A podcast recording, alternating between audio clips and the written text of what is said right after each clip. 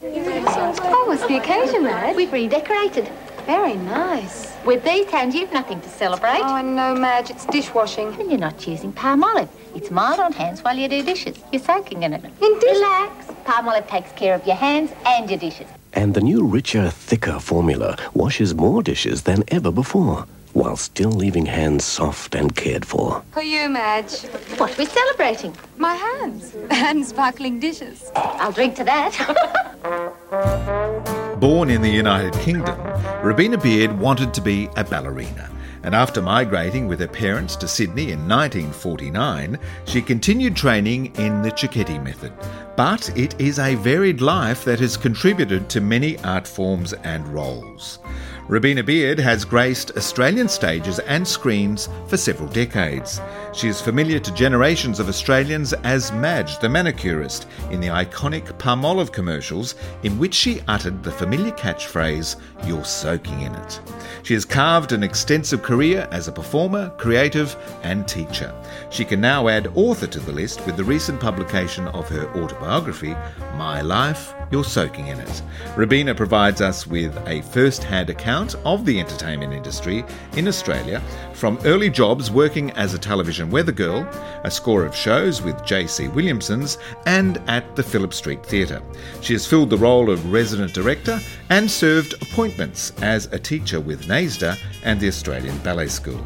At 83, she is vibrant, engaging and an endless source of laughter and fascination, achieving the many of her dreams and missing out on others. She describes opportunities and moments rife in her rich life and rewarding career. I mean, I was watching the movie the other day with the real people, not with the cartoons, and they do fly beautifully and they'll fly in line and it is beautiful. I think, but we couldn't have done that and it was taking too long and we didn't have any money, so we just didn't do it. Well, that's the thing, isn't it? An actor believes what they're doing. Exactly. Theatre is an illusion. Total suspension of disbelief. I love that. Yeah. Because my children, my beautiful son, he believed in Santa Claus till he was 10, but I didn't think he did, but he was just hedging the bets, just in case. And then there's the Easter Bunny and... Oh, and you heard about the tooth fairy, didn't you? Oh, what's happened to the tooth fairy? No coins. Nobody's got any coins. They don't know what to do about it. Surely inflation. The tooth fairy could hand out a $5 note. Yeah, but there are no... Or... Yeah, the $5 note, but there's no... You can't put it in the glass, in the water, and salty have it disappear water. And, you know... All that magic. That's terrible. That's really terrible. Yeah. But, you know, something else will take its place, I suppose. It will. Now, Robina, you have contributed to the performing arts in Australia in a variety of roles. But if we could talk about, first of all, a role that probably has brought you the most fame, and that is Madge the Manicurist. That's right, yes. You're soaking in it. Yes, I did that. That's the title of my book, My Life, You're Soaking in It, because that took 20 years out of my life between 1968 and 1988. How did the gig come about? You just was sent off by the agent to a commercial casting? Yeah. Just come back from Canada, and John Covell, my agent, Central Casting, beautiful, beautiful man, said, "Oh, look, they want you to go and do an audition for commercials." I said, "John, I'm a proper professional performer. I don't do commercials." He said, "Yes, but they're paying $15. Oh, I said, "Okay, well, I will go. I probably won't, you know, try, but I will go because I need the money." Because in 1968, $15 was like maybe $75, $80 now, yeah. Even more probably. So I went there, and I'd just come back from 16 months in Canada, and we were out at our transit in French's Forest, and in the waiting room were all my friends from Phillip Street with all the laughing girls, you know, it was going to be a funny commercial. We had a marvellous time talking and chatting and yelling. We were going in and coming out, going in and coming out. Barbara Wyndon came out, very upset. Oh, she said, I won't get it. What's the matter? She said, well, I couldn't get my tongue around the words I said. I kept saying palm olive dishwashing liquid. And I know I won't get it. So we said, don't worry. And then I went one of the last, and I went in, and I didn't really want it, so I just Had a lovely time. I was totally relaxed. We were laughing. They were laughing. And then I said, thank you very much. And I went home. And the next day, John rang me up. He said, you know that commercial? I said, yes. Did you get the $15? He said, no, you got it. I said, what? Oh, but I don't do commercials. But then I had a big think about it. And then I think John might have said that Sir Laurence Olivier had just done a commercial for Kodak cameras, and if it was okay for Sir Laurence Olivier, it'd be okay for Robina. What was the character brief? Do you remember? What were they looking for? I haven't got a clue. You didn't know? Oh, yes. She was quite common and cheeky, and she had to talk like that. And then about 4 or 5 years later, they said, do you mind if we upmarket her a bit? I said, I've been waiting for that. I said, if I'd gone into a salon and someone had spoken to me like Madge, I would have walked out. Anyway, she got quite sophisticated, and she changed her hair, and she got this, she went through a whole series of different coloured uniforms. Blue she was mostly, and then she went into pink, and she had this pink velvet bow tie, and that was the cause of so many retakes, because it kept slipping to one side and it wasn't constant, you know. Anyway. It was obviously a hugely successful campaign for Palmolive. So they kept extending it. I mean, 20 years. Yeah, I never signed for more than 1 year. Every year it came up and I'd say to John and my husband, oh, they won't do it again. But they kept doing it again until they didn't. And the first year we did 3 commercials, and they were 2 and 3 minute ads. They had a beginning, a middle, and a tag at the end. And then the next year we did 3, and then after that 2, 2, 2, 2, 2, 2. And we kept going on, and everybody thought that was the same ad all the time because the format was the same, but the script and the joke was changed all the time. So you didn't get sick of it. You just, well, I wonder what this one's about, you know, and you'd wait for the tag at the end. And they were quite cute. They really were. I've got all 28 or 29 of them in the cupboard. So what happened to Madge in the end? That they just new people in Palmolive or the advertising agency?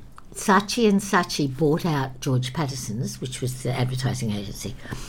And Saatchi and Saatchi also had Lever Brothers, so they had to give all that dishwashing and washing up stuff to another ad agency called Foot Sore and Bleeding, Foot Cone and Belding, and they decided that they wouldn't go with Madge, so because I think everybody was getting dishwashers. Right. It was about the time when, although dishwashing has never gone out of practice, I still dishwash. You've got a dishwasher, you use that all the time, but you do have to wash things by hand. Yeah. And it was a great product. It still is a good product. And anyway, they said, no, we're going to let you go. So they gave me a lovely farewell with Patterson's, Foot Cone Belding, and Colgate Palmolive.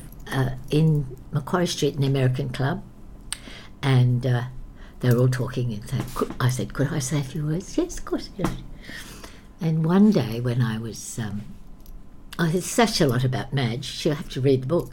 I've read the book. Oh, well, Madge had the account executive and the client come to her house and wash up in a thimbleful of Palmolive dishwashing liquid, because you had to say, you weren't allowed to tell fibs in an advertisement. You had to be able to prove what you were saying. I don't think that's so now, but it was then, because of this little old lady who complained that there were no lemons in the lemon fab. And so I studied to be, I did 3 days at Revlon to be a manicurist, so that I was truthfully doing it on television. Anyway, these guys came in, we washed up. So I stood up at the farewell and said, look, what is my favourite story about this gentleman? They may have been in the room, but I don't know, because it was long. These gentlemen came, and they were in their advertising executive uniforms of grey suit, pink shirt, and a dark grey tie. And we washed up. We watched up, and then we signed affidavits to say that we'd washed so many plates, so many knives and forks, so many cups, and signed it. And they were all a little bit disturbed because they were all in their current uniforms in navy blue pinstripe shirts, white shirts, and red ties. They were all there, and I just had a bit of a chuckle. Now, you've used Madge's catchphrase, "You're soaking in it," for the name of your recently published autobiography. That's right. Is it tough raking over a life to sort of reform your thoughts and get it all down on paper? No, wasn't tough for me. I just sat at the computer and was writing my early personal life, you know, from my childhood and coming to Australia and being a migrant and everything. I started to write that for my children so that they would know about what happened. And I sat down after work at night and I sat in front of the computer. I'd learned typing at school, so I was typing away. And then my husband would say, "Rob," I said, "Yes." "It's 4 o'clock in the morning, would you come to bed?" Oh, God. And I couldn't stop. Whatever was going on in my head poured out of my head into my fingers and then onto the computer.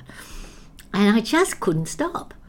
And I think it took about 10 years to write. And I just didn't finish it because I didn't know how to finish it. And then when my husband died, I thought, well, no, I have to finish it. So I did, because it had a lot. Well, Clive was part of my life, a half of my life, perhaps more than half of my life, for so long. And the life that I have now, it's just equally as interesting, but not nearly as interesting as the original part of life. So that's what's happened. And the reason that I wanted to self-publish it is because it's so diverse and so many different things. And I want to write it all down so that I knew that I'd done. And the good thing about it now is that if I'm going to descend into dementia, even a little bit, I could just read my book and I won't forget anything.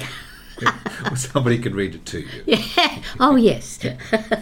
So you're born in Twickenham in England, in 1938. My brother was 2 years older than me. I was born in Twickenham. We lived in this beautiful little village called Shepparton, which is where the film studios were. And when I was 2 and Chris was 4, my father went to war and didn't come back for 5 years. And so we were war babies. No, we weren't war babies. We were born before the war. So Mum, from being a beautiful young wife and mother, became superwoman. You know, she had to, as all the women did in England, you know. Could you fully comprehend as a kid that Dad was away for that reason? No, because I was 2. Yeah. And what was the reality was the reality. I didn't even...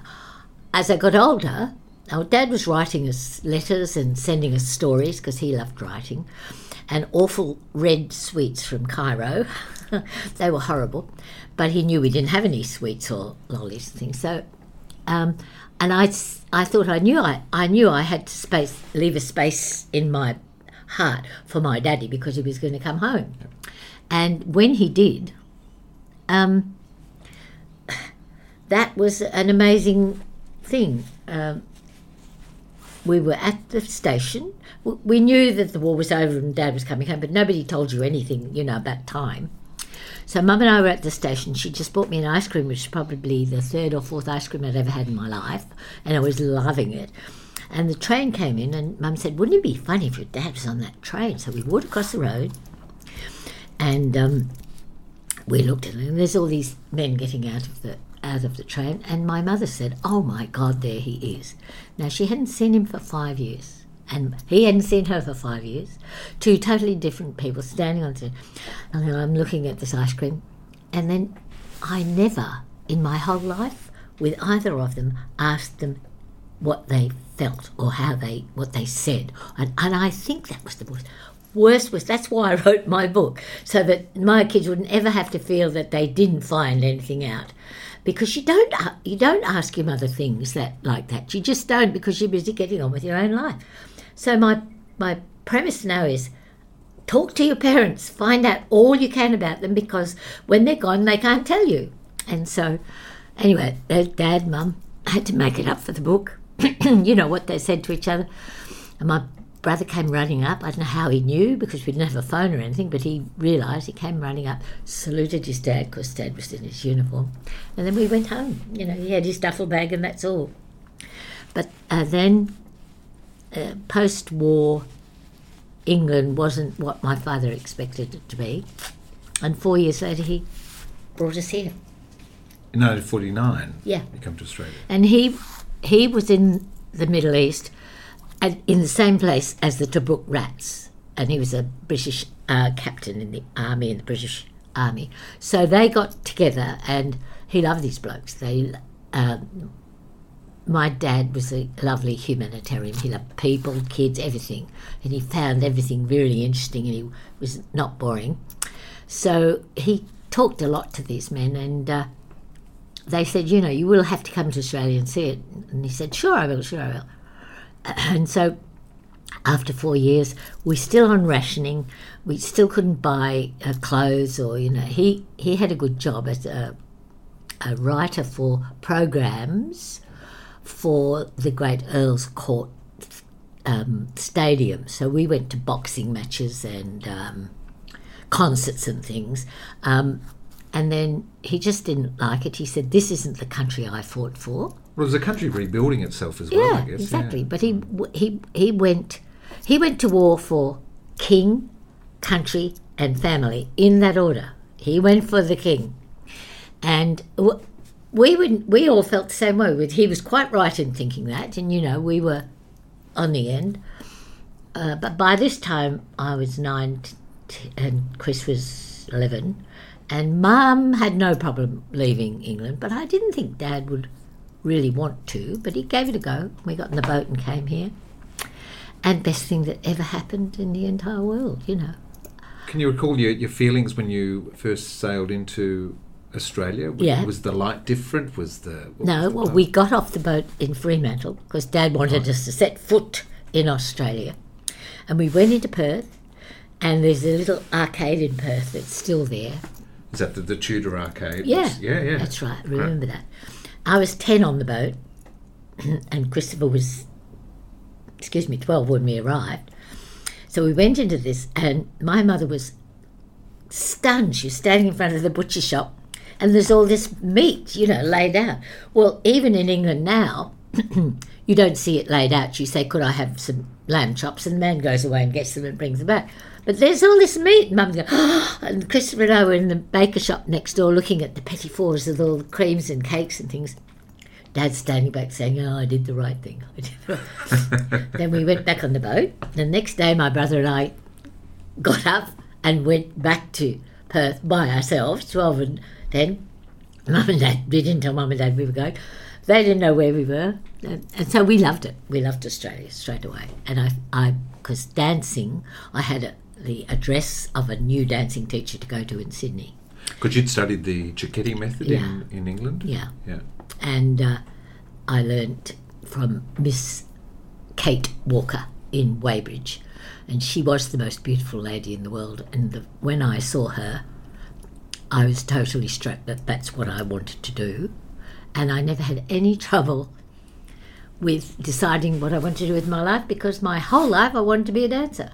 And that's all a ballerina or? Well, yes. When I was... My grandfather said, what do you want to be when you grow up? I said, I want to be a ballerina, dye my hair black and wear it in a bun. Because Dame Margot Fontaine was the only person that I'd ever seen. And I had friends were giving me presents of books about ballet. I really was, you know... mad about it. But what's not to be mad about? Dancing in beautiful dresses, you know, and lovely things like that. But actually learning dancing was exactly what was right for me, because it was fascinatingly interesting, and you had to pay attention, and you had to do what the teacher said, and all these other little girls, they were all doing it too. And it is a marvellous a marvellous training for a human being. Dancing, classical ballet, and no, any dancing really, as long as it's... Well, if you knew what you want to do, then you just go about doing it. And if you like it, well, that's even better. I loved it. I couldn't stop. And so I reckon that's what I can't think of the proper word for it is, but this came down and fell on my shoulders one day, and that was it. I was going to be a dancer. So that meant that everything that I had to do was channeled, you know.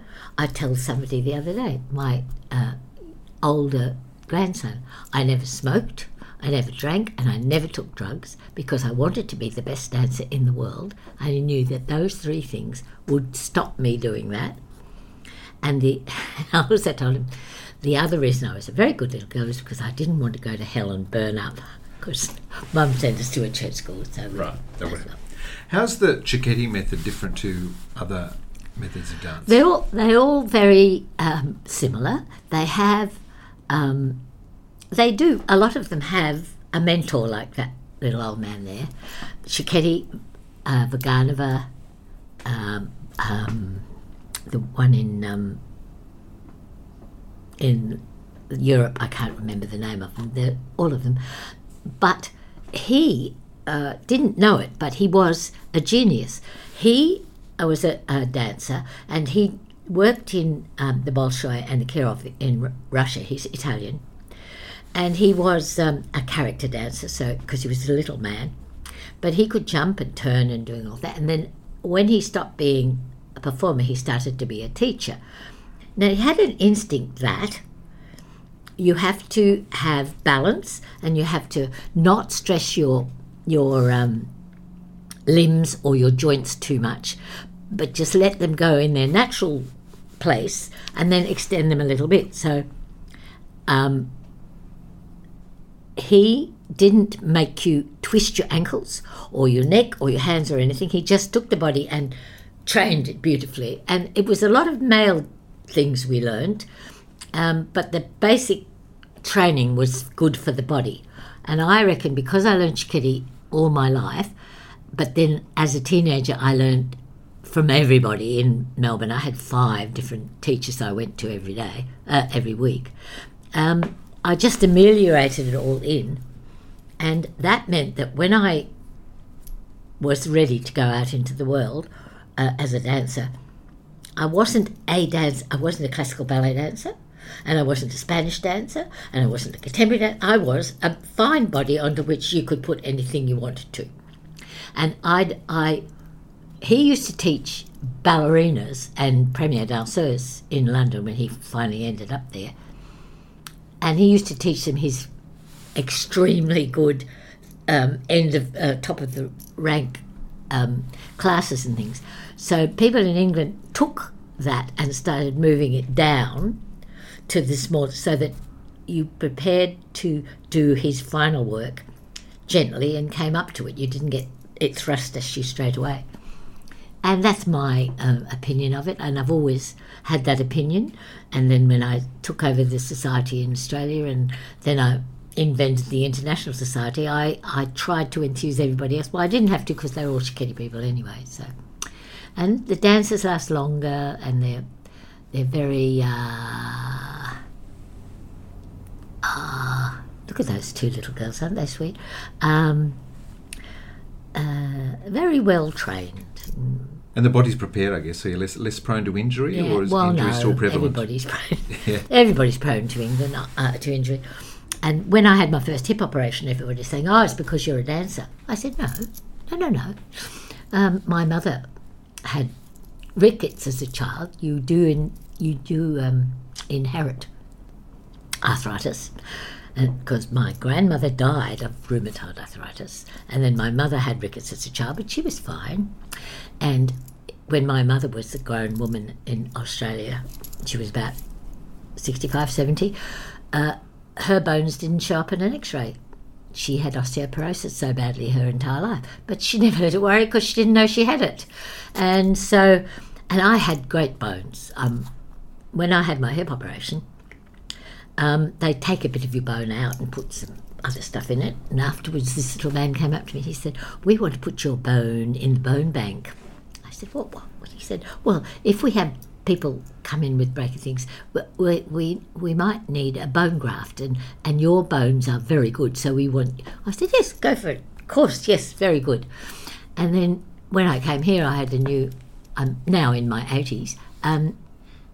I had a bone scan, and now I have very thin bones. I said, no, I've got very good bones. I've got bones. The doctor said, no. I said, "Wouldn't you?" I said, "Oh, well, that was 40 years ago." So. But in your early 80s, and you're still teaching dance, aren't you? I don't teach dance. Oh, I do. I teach tap dancing. Yeah. But what I do best is teach people of my own age to stay fit. Yeah. And to find their muscles again and then keep them going, you know. And so I was absolutely mortified when that all had to close down. We just stopped, you know. And I seized up. I tried to do it by myself, and I told all of them, keep doing it. Here's all the exercises, read them and do them.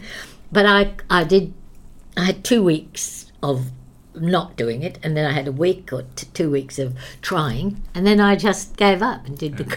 Well, there's something about that communal experience, isn't it? When you're all together and they're all my friends, buoying each other on. Yeah. And I'm busy telling them what to do, and they're the people I'm teaching have now, because I've been teaching there for about this exercise classes for about 7 or 8 years, so people now know what I'm talking about. But when new ladies come.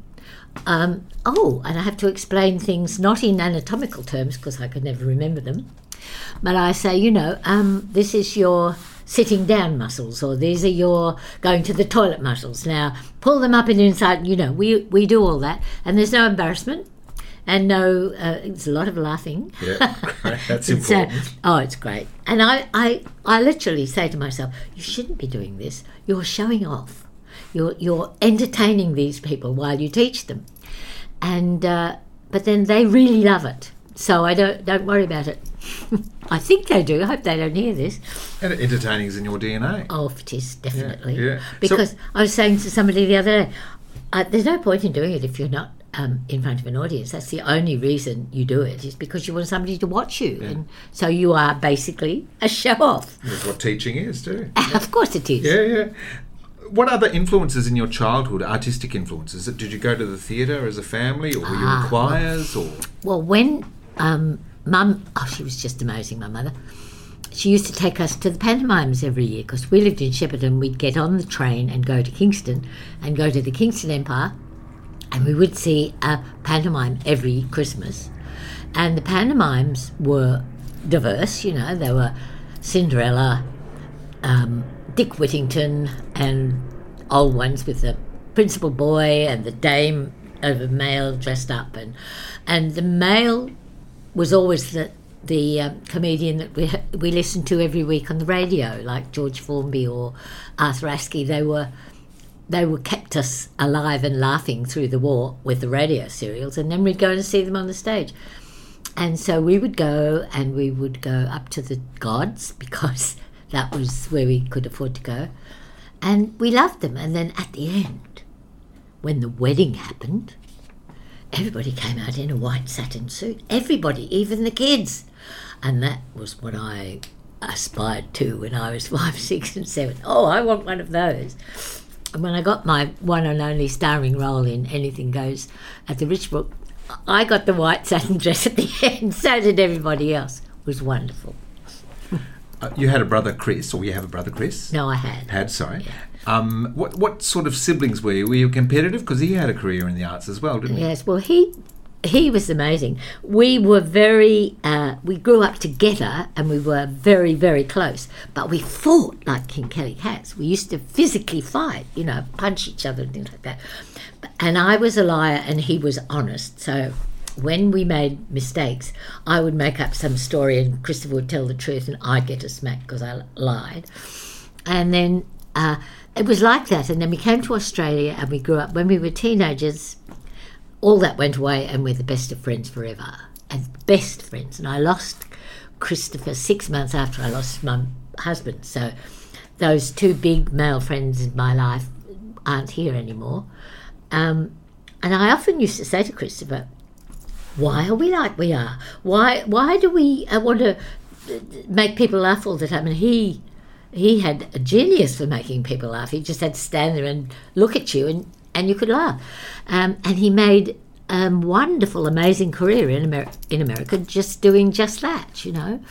And we would go to the movies, and one day we went to the embassy and we saw Irma Goes West, and it was Dean Martin and Jerry Lewis in their first big, you know, movie. And Jerry Lewis was twisting these oranges, you know, and we were laughing so much the people beside us had to move away. We were laughing and laughing and laughing, lying on the chairs laughing at this game. We never, you know, we just laughed so much. And then later in life, my beautiful brother wrote a variety show for Jerry Lewis and did Elvis Presley's first television show, and wrote the Andy Williams variety show for 5 years, and discovered Sonny and Cher.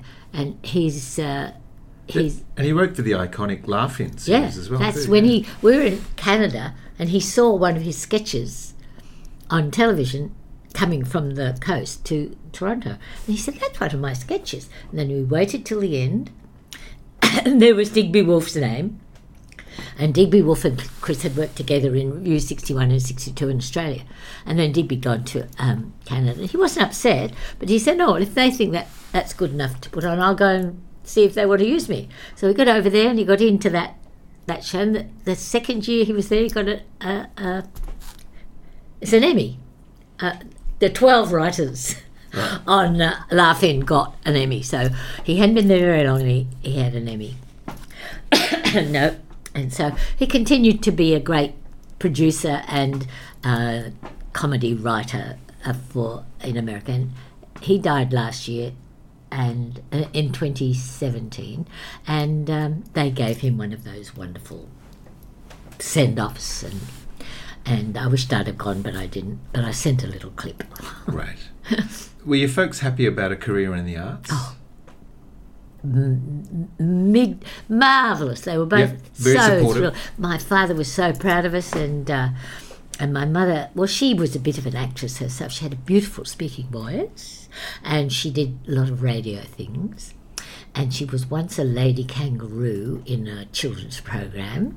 She had to get into these amazing trousers that were legs, and no, she did quite a few radio serials and things like that, and John Covell was her agent, and when she stopped, he took me on, and he was a lovely agent. So agents are funny. I had the same agent, not John, but for a very long time, about 30 years, and then that agency collapsed, and I had to find a new agent. It's really weird.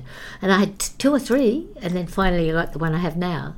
But the one I have now is not really interested in the theatre, so he's more interested in films and television, which is where the money is, of course. So. Well, a big start of your career in Australia was with JC Williamson's, the firm. That was the first one. So that's a time before Whopper and NIDA and all of those training institutions. So JCW's was really your learning on the job, wasn't it? Well, JC Williamson's was the the most important theatrical production company in Australia. They owned theatres in every capital city and in New Zealand, and they did, when I joined them, they were doing 2 or 3 major musicals every year. And when you got to the end of the one you were in, they would say to you, do you want to be in the next one? And so the girls, when we got into the first one, some of them had been 2 or 3 in a row. It was a way to earn a living, you know. But that was my first show at 16. There was another lass who was 17, and another boy who was 16. What was that 16, show? Can-Can. Can-Can. Yeah, it was a dancing show, which was wonderful. We had to dance our feet off, and we went all around Australia. I don't think we went to Perth, but we went to Brisbane, Adelaide, Melbourne and Sydney, and then we went to New Zealand and then came back. Well, touring must have been fun. It was. When you're 16, I said to somebody the other day, I had to go and find out where you buy toothpaste, because it had always been in the bathroom. And I said to Mum, where do you buy it? She said, in the chemist. I said, oh, of course, chemist. And I'll get the soap there too. Yes, that's right. Yeah, because when I got into Can-Can, my brother was 18, I was 16. And my father and mother divorced when I was 14. So we'd lived with our mother for the next few years. And I got into Can-Can and went to Adelaide. Christopher got into the army for his national service, and he had to go to North. He went to somewhere. And in the same month, my mother, who had brought us up totally solely from 2 till now, got deserted by both her children, and there she was, just herself. She was a working lady. She worked, she was sort of a demonstrator in shops where she'd demonstrate cutting things or, you know. And so she got herself together and went to Darwin. She just went to Darwin. So, and then found somebody to marry and had a wonderful life up there.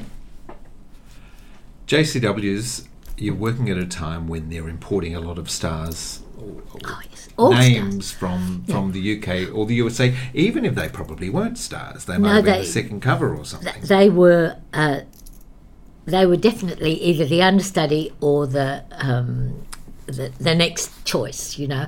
We never got the stars because the stars wouldn't come all this way, and they had travel on the train, on the plane, boat. So that's 6 weeks out of your life to get here. Did that upset you all a bit, that they were importing people when you had people that could do it? We knew nothing else. Right. It had always been like that. And these people, they're from England, they must be good, you know. Yeah.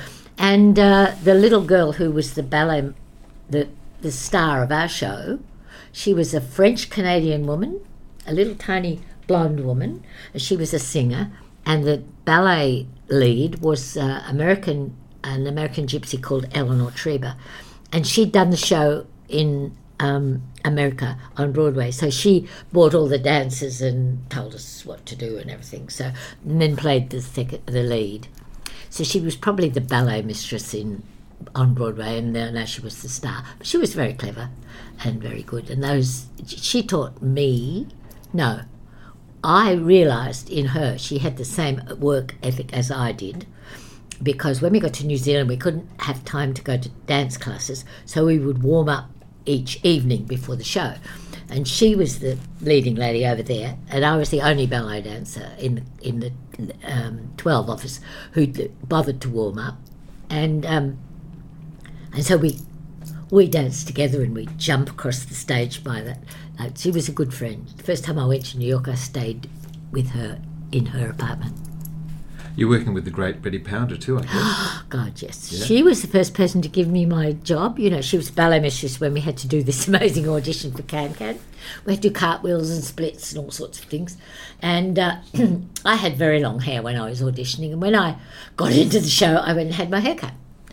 I had to a bob here, you know, and I had to go on the train to Albury, get off the train, and then get onto the train that went to Melbourne, because the gauges were different then.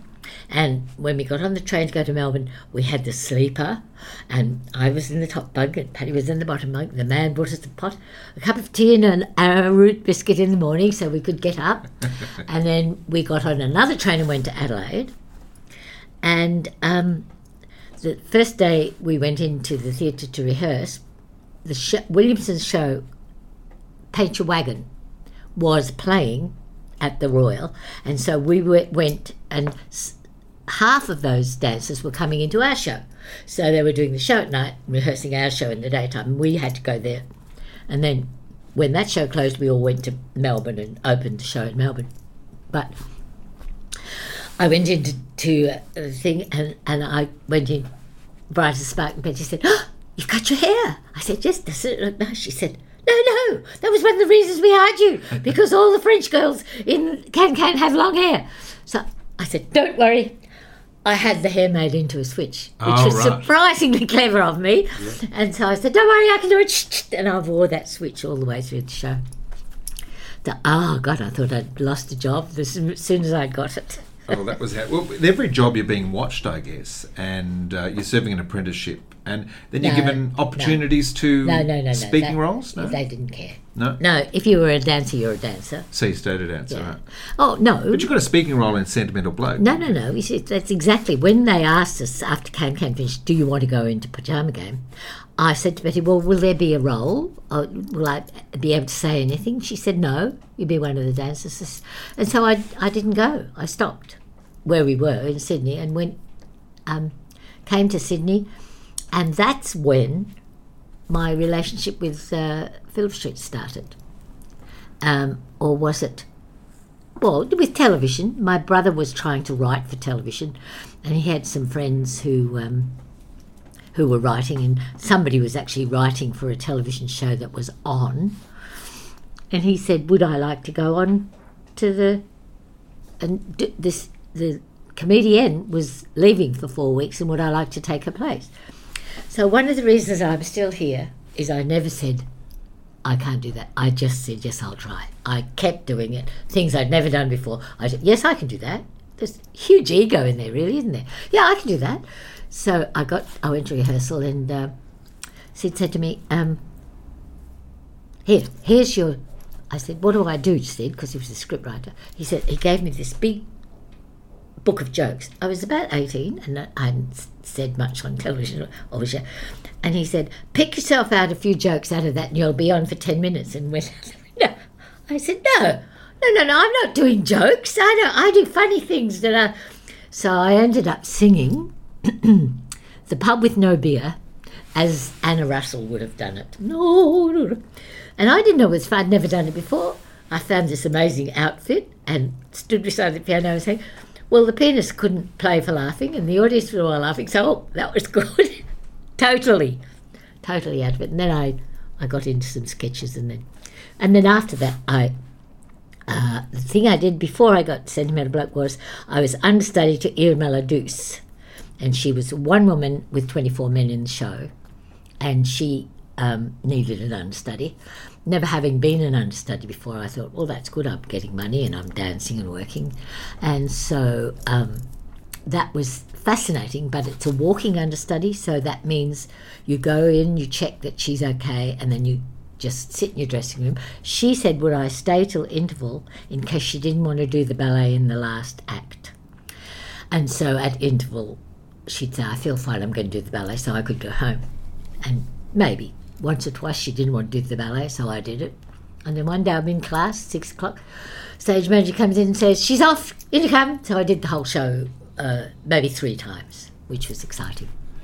Was there much anxiety? I mean, that could be pretty stressful. It's a huge deal of responsibility carrying the show, I guess. Well, it was, because she sang, she danced, she cried, she laughed, and one lady. But I knew what I was doing, because I'd had all the understudy calls. But now it's different, I know. But when you were an understudy in those days, you did it in your practice clothes, on the stage with one work light and a pianist. So when you go on, you've got the whole stage lit up, you've got your costume which you've never had on before to work in, and you've got the whole band and no microphone. But then the reason I was her understudy is that I had a good loud voice, so that's what happened then.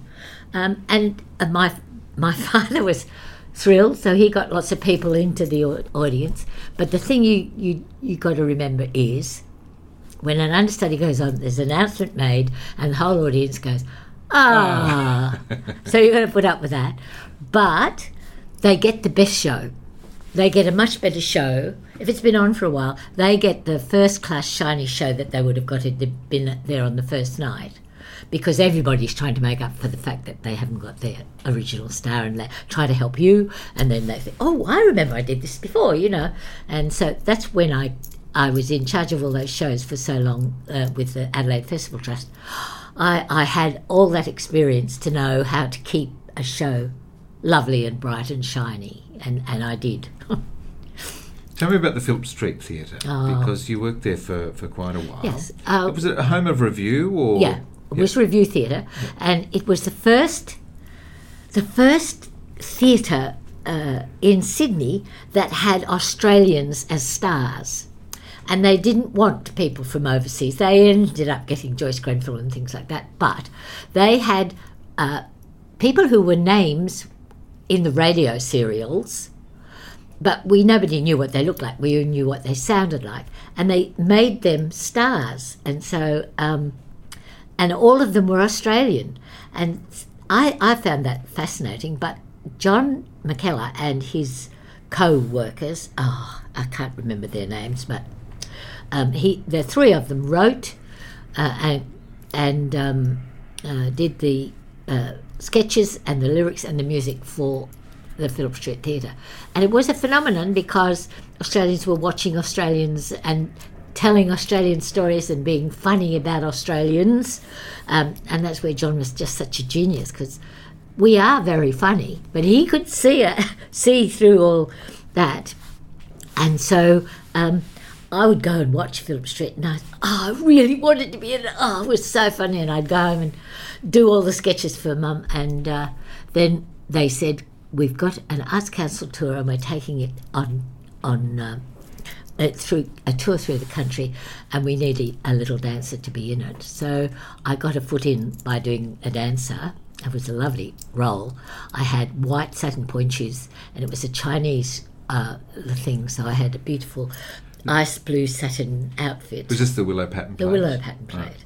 And I had two-minute sparklers in my hands, and I had a 2-minute dance with these two sparklers in my hands, whizzing round the room, doing my pirouettes and poses and rushing off stage, just sticking them in a bucket of water. This is all around New South Wales and Queensland. And you'd be billeted with families, yeah. I believe. Oh, yeah. That was just the best.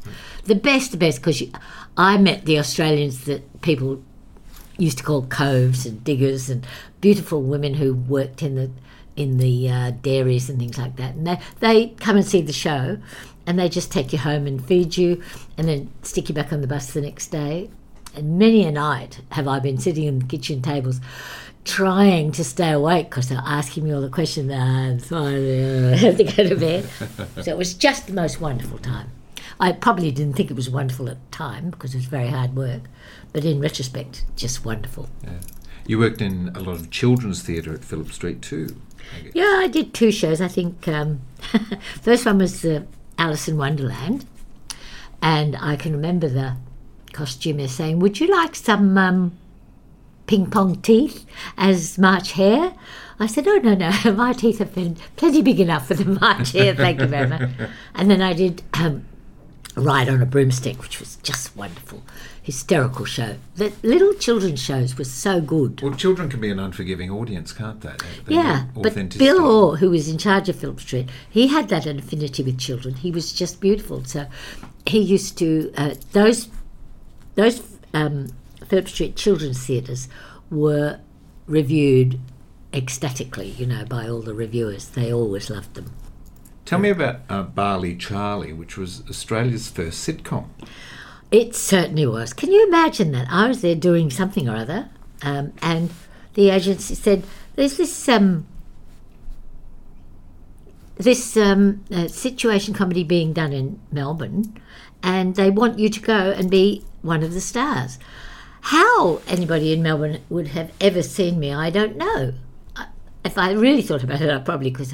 But anyway, I said, you were with the girl, though, at Channel 9? After that. I went down to Melbourne to do Bali Charlie, and there was me, Sheila Bradley, she was my sister, and Ted Heppel and Stuart, they were the two men. And the premise was that our father had left us a garage in the country in Melbourne, and we had to go down and make a go of it. So Sheila was trying to be boss and do everything, and I was a madly wonderful ditzy girl who didn't have a clue.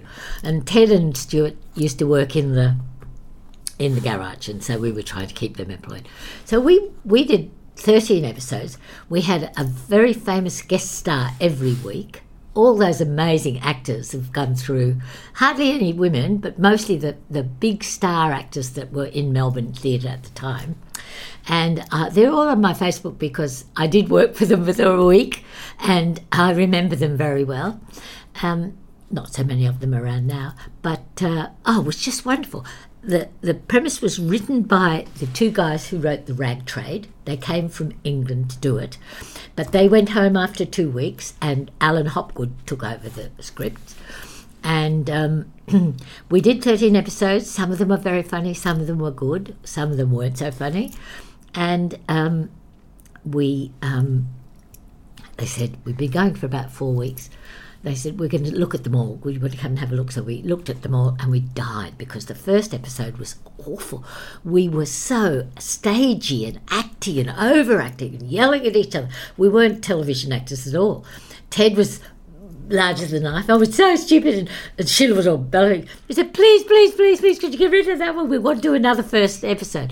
So this, we can't get rid of it, but we will do another first episode. So we did another first episode, and they snuck that one in somewhere down the line, 6 or 7, I think. And but that all finished, and then I was coming back to Sydney, and Colin Bednall said, would you like to stay and be the weather girl?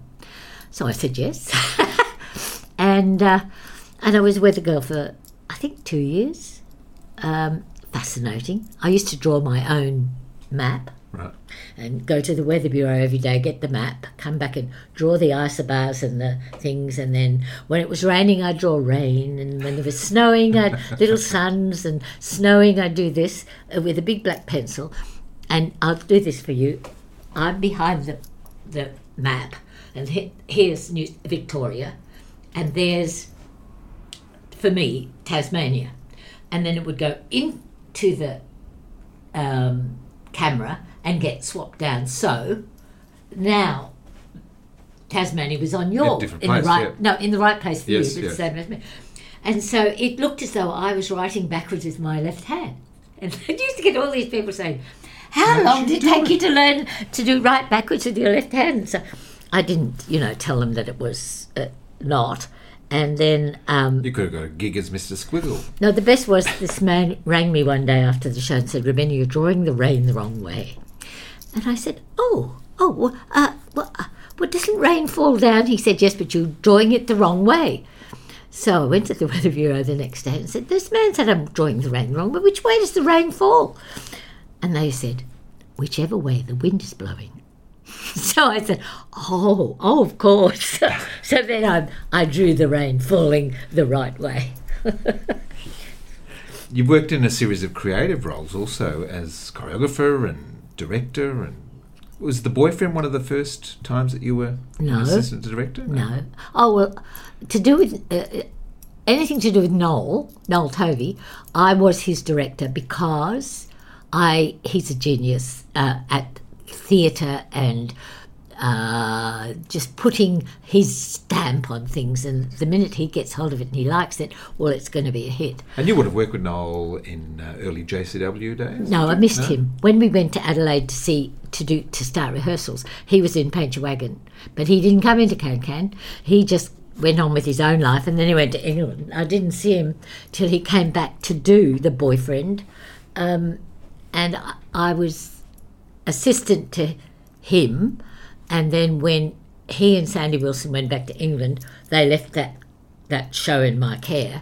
But I also did the tango in the third act ballroom scene with, I came on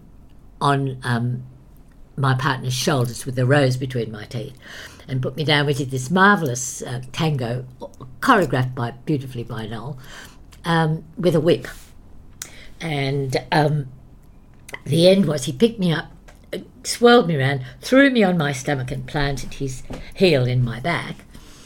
And everybody was saying to me, "I think you're pregnant."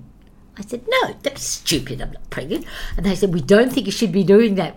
I said, "Just shut up and get on with it."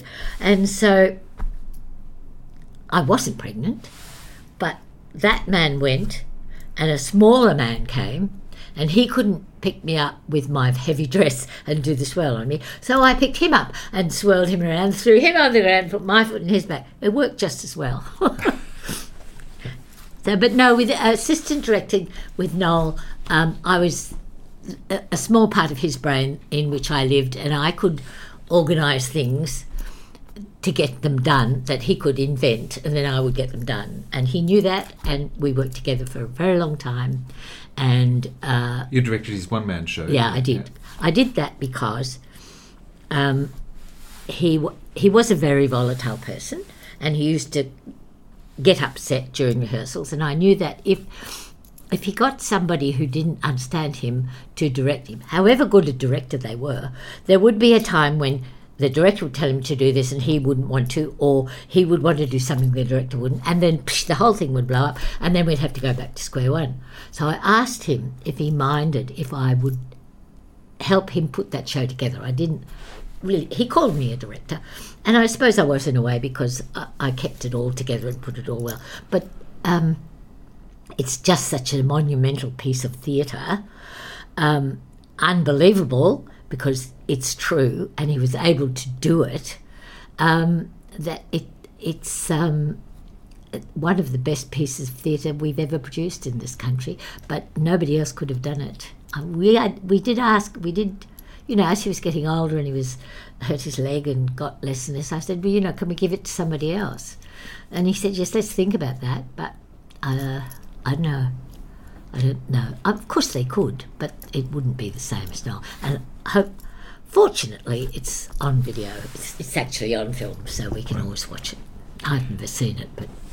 You spoke earlier about working with the Adelaide Festival Theatre Trust as a caretaker director with a lot of big musicals. Yeah. So, you know, Oliver and The Sound of Music and Guys and Dolls and Sugar Babies, 42nd Street. Well, Sugar Babies was Elizabethan Theatre Trust. Right.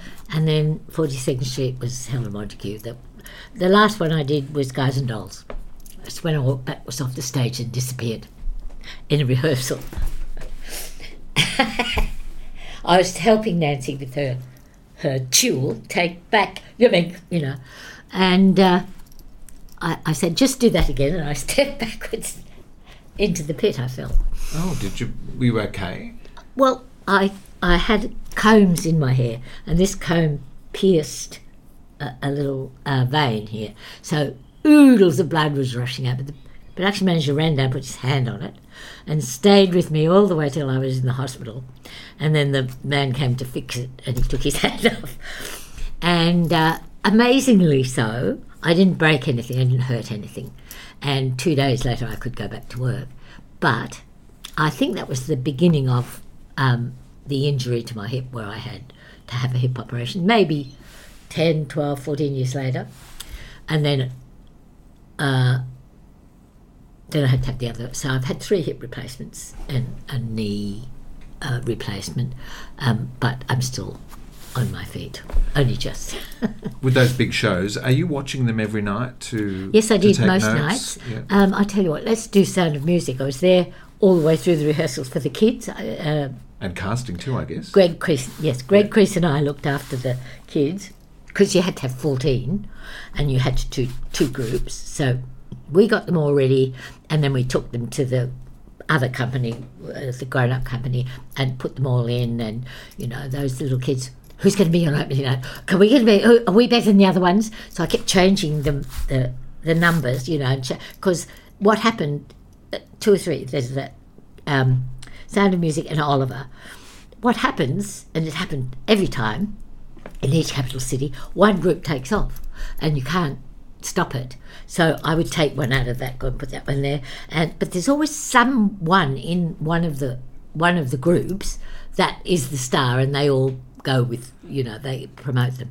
So that's in the book. It's very interesting about children, and children on the stage are just so... The right ones are mind-bogglingly brilliant, because they just have to do it. It's like me, I had to do it, so I did. And they have to do it, even when they're 10 and 9. And it's just amazing. You probably know that. Yeah, absolutely. Yeah. It's extraordinary. You see some young... people who are sort of have on their shoulders the mind of a 50-year-old, but not necessarily precocious. Just, no. I was saying to somebody the other day, it's this man I know whose son is a very good singer, and he showed me a DVD of him, and I said, why isn't he now doing that? He's doing something different. And he said, I don't know. I said, well, he obviously hasn't got the need. If you don't have the need, you don't do it. You do something else. But the need won't be denied. You just have to keep on doing it. Even if you fail dismally all the time, you still keep doing it. Isn't it awful? Yeah. A story I loved in the book was about the great Broadway impresario David Merrick. Yes. Would you share that with us? Yes. We were doing 42nd Street and Mark was the director. Mark Bramble. Yeah, co-author actually. And so he was... doing it, and we'd been running for a little while, and he felt that he was going back to America, but he went to see the STC version of Hamlet with Richard Burton. He's good friends with Richard Burton. So he said to me this before he went, he said, David Merrick's in the theatre tonight, he's not allowed to go backstage. So I said, what? He said, no, he's not allowed to go to backstage. I said, you mean I have to stop David Merrick going backstage in a production that a sign outside says David Merrick's production of 42nd Street? And he said, yes, that's right. And then he went. He and his manager went. And I rang up at interval. No, he rang me at interval and he said, I'm sorry, yes, I'm sorry, okay, we're coming back now, so don't worry. Thank God for that. So they came and they arrived and we went into the stalls, and David Merrick had a serious stroke, and he was speaking around gutturally and he had limping, and he was there with his secretary, lovely Asian lady, and we went down in front of the stage, and as all the people were going out, we were sort of herding David Merrick to the back stalls where Mark wanted to talk to him. Mark had been apprenticed to David Merrick when he first started in the theatre, so he knew and loved him. And apparently David Merrick's cheque for the royalties in London had bounced. And in America, if you write a cheque that bounces, it's illegal and you can be put in jail for doing that. And Mark did not want, he wanted his money, but he didn't want to put David Merrick in jail. So we shift them back to the back, the two of them sitting there, and me and Mark and his manager talking to them. And there was great love and, oh, David Merrick, don't like that. And then Mark said, now, about this money. And David Merrick said, money? And then Mark explained that his cheque had bounced. Now, apparently, I suppose you want to know this, you can cut it out if you don't like it. David Merrick, when he had his stroke, his recently divorced wife had him declared incompetent and had taken over running of the business. And some... documents had been going into his office, William Morris' office, and being put into his pigeonhole. And the secretary had been taking them out and sending them to where they should go. And she opened this letter and read it and read it and read it. And she said, oh, goodness. She said, there's some work here, some letters here for Mr. Merrick. So he said, the person she asked, she said, well, take them to Mr. Merrick. He needs to read them. So she found Mr. Merrick and gave him these letters because she knew that he'd lost control of his company. And so that's the first time he knew.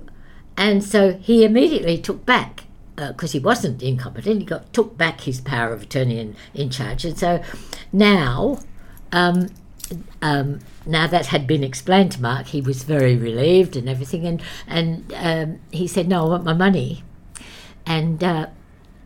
I'm not telling any secrets that people didn't know, but because he had worked with him for 5 years, Mark knew that David Merrick, whenever he went overseas, always had massive amount of money on his person in a money belt around his body. And my husband had another friend who was like that. It was something to do with older, rich American people. They always wanted to have the money, you know, the actual cash. So David said... David Merrick said to Mark, look, I'll write you a cheque. And Mark, knowing what he knows, said, no, I want the money that you've got, please. So David Merrick said, all right. So David Merrick, Mark, and the secretary went in a cab to the hotel where David Merrick was staying, and William came with me. Before all that happened, David Merrick was allowed to go and see the company, and he said, "Thank you, I love it," and all that. Then this happened, and so I got in my four-wheel drive and drove my car to the hotel, and William came with me, and then we went up to this little, not sumptuous at all, just an ordinary double room in the hotel, and David Merrick sitting at the desk signing travellers' cheques, and William is counting 1, 2, 3, all this money, and putting them in little $100 piles, and then Mark said, "Give them to Robina, she'll count them as well." So there we are. There's the best man, the person I've wanted to work for my entire life, a poor, you know, old, tired gentleman, very having to write his signature very slowly because he didn't have quite enough money in his money belt. And finally it was all over, and all the money was put into Mark's briefcase, and we got in my car and I drove everybody back to the Siebel Hotel. We got into the bar and had a bottle of champagne, and that was the most weird experience of my life. Still, I think. Well, a life in the theatre throws up occasional... Yeah, I suppose it does, wacky experiences like that, which is fantastic. Yeah. Now, the great Mary Hardy was a good mate of yours. Yes, a beautiful woman. Through this conversation... That's wrong. I wasn't. She wasn't a beautiful woman. She was a nut. But lovely. Yeah. She was really lovely. Did you work with her often? No, I didn't work with her at all, actually, because I was in Melbourne doing Weather a Girl and television, you know, IMT, and she was on Channel 7, and she was a really important person. I met her when she was in Sydney doing a Phillip Street show, and she loved my husband because she was John McKellar's brother, and she called Clive filth. And she was in a show with various things, and she was a very good revue performer, but she didn't do much work in Sydney, and she did that show, and Clive and John and Mary were really good friends, you see. So when I went to Melbourne, she befriended me, and I was living by myself in Melbourne, but at the weekend, and when I wasn't working, I was a bit mean, you know. I had a couple of boyfriends and other girlfriends, but I was a bit lonely. And so Mary and her husband, Ian, would ring me up and say, "We're going to the Dandenongs." So I'd say, "Oh, I love that." So we'd go get the car, they'd pick me up, we'd go in the Dandenongs, we'd go to Kenlock and have lunch in the beautiful ballroom in front of the fire, roaring fire. And then we'd just go, and then they'd take me home. We'd go and have copious cups of tea, and then I'd be put back. So they looked after me, and she was my really best friend. When I was in New York, she called me and said, "I'm going to be in New York next week. Can you come up?" So I could. In Toronto, we had a wonderful time in there. And so she was my very, very good friend. And when I came home from Canada, she was a big, big star on television and radio. And then she slowly, very slowly, began to lose the plot. And I moved back to Sydney, and then I would be there in the middle of the night. She'd be ringing up and talking, blah, blah, blah, blah, you know, nothing. And I knew that she wasn't very well, so I'd go down and check things out. And then she had a very good doctor, and she told us eventually that she was... Oh, no. Before that, before she really got to that stage, I took Clive to Hong Kong with me when we went with Chicago. And so Mary came to Sydney and looked after my two children for a fortnight. And so with me, with my children, with Clive, she was under control. When she wasn't with us or with ordinary people, normal people, she was out of control, and she knew that. So when she was out of control, she'd go and see the doctor, and he'd put her into hospital. And then she would ring me and say, "I'm fine. Hello, how are you going? I really can't stand being in hospital. But I know I'm going to stay here. If I go out, I know I'll go off the rails again. So finally, she got out of hospital, and for 6 months she was very much under control, and she was lovely. And I said, come and live in Sydney. No, my life's here in Melbourne. So after that 6 months, she lay in the bathtub and pulled the trigger on her shotgun. And my thoughts on that is that she intended to die. There was no way she was calling out for help. She intended to die, and it was her life. It is your life, and if you can't stand it, well then, that's your option. You end it. It's a great tragedy.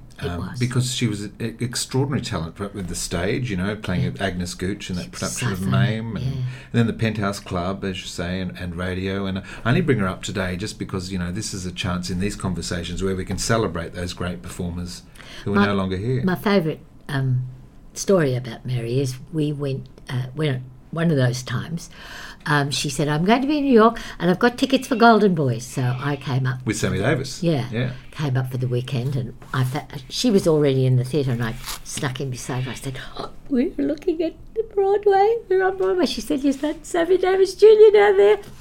And so she was wonderful. And then we talked. And she had Dick Gregory's autobiography. He'd just written this autobiography. He's a black comedian in America, and the autobiography was called Nigger, in big black letters on the front of the book, and she had it with her, and she used to hold it in front of her with the letters out, and she said, this night we're going to Harlem to see him do his act. And so I said, okay.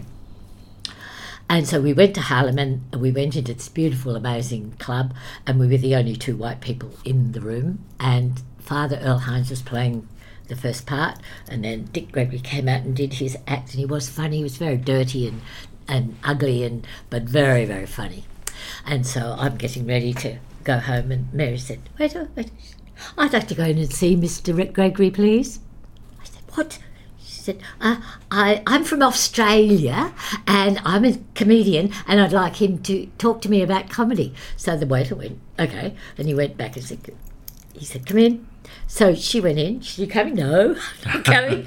So she went in, and I was sitting there. It was the longest 5, 6, 10 minutes I've ever been, but all by myself, nothing to do. Anyway, she came out, beautiful smile on her face, and he'd signed the big, you know, thing. We walked home with this in front of her, and I never forget that. And then she said, I said, I'm going to the hotel. Oh, I should tell you that too. I'm going to my hotel. I was staying at the Taft. And she said, well, I'm going to this party with the people from London who are here with a play about Marat de Sade. And I said, well, I'm not coming. She said, okay. She said, they're all mad, you know. And I said, yes, I think that's the point of the play. They're all lunatics. And so she went off to that, and I went to the Taft Hotel, and I walked into the foyer, and it's full of Shriners. Do you know what Shriners are? They're in Bye Bye Birdie, I know that. Now, those people with red fezzes, with little black tassels. And it's like a Lions Club or a Rotary or something, isn't it? Yeah, it is. It's I can't even think of it. It is like a Lions Club. It's but they had their annual club meeting in my hotel, which was one of the biggest middle-class hotels in New York. And the place was full of them, absolutely full of them. They've all got the funny little things and all laughing and cheering. And get in the lift and walk at the back. And a lot of Shriners got in, and I pressed the button, and I'm standing at the back there, and this lady beside me says, you're Robina Beard, aren't you? Yes. Are you here to see your brother? How is he? How are the children? She went to the whole thing about my life, and I said, oh, you're from Australia? Yes, of course we are. And then my lift door, was my floor, and I walked out. I was in New York, and I'd only been there once before in my life. And you were recognised. And I was standing behind this woman who knew all about me. So, you know, fame is a fleeting thing, isn't it? She only knew me because being a weather girl, but nothing Oh, not even Madge? No, Madge wasn't happened till then. Fantastic. No, but that's in the book. Well, there's a huge number of extraordinary stories in the book. I had a ball reading it. Good. It's still available. People can still obtain the book, can't they? Can I say? Yeah. If you want it, you look up Robina webpage, robinabeard.com, and this thing comes up and you just press shop. And then there's another thing that comes up and you just buy it. And it's $25 and then it costs about $8 or $9 to send it. And I get that and then I put the book in the special bag and send it to you.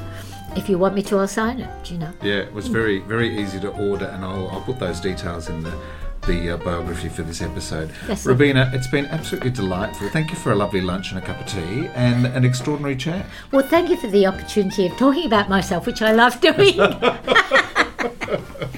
think everybody, most people like talking about themselves, but it's been great to share your story today. Thank you so much. I loved it. If you'd like to learn more of Robina's fascinating life, I suggest you buy the autobiography. My Life, You're Soaking in It, is available from www.robinabeard.com. It's full of fascinating insights into this wonderful business we call show.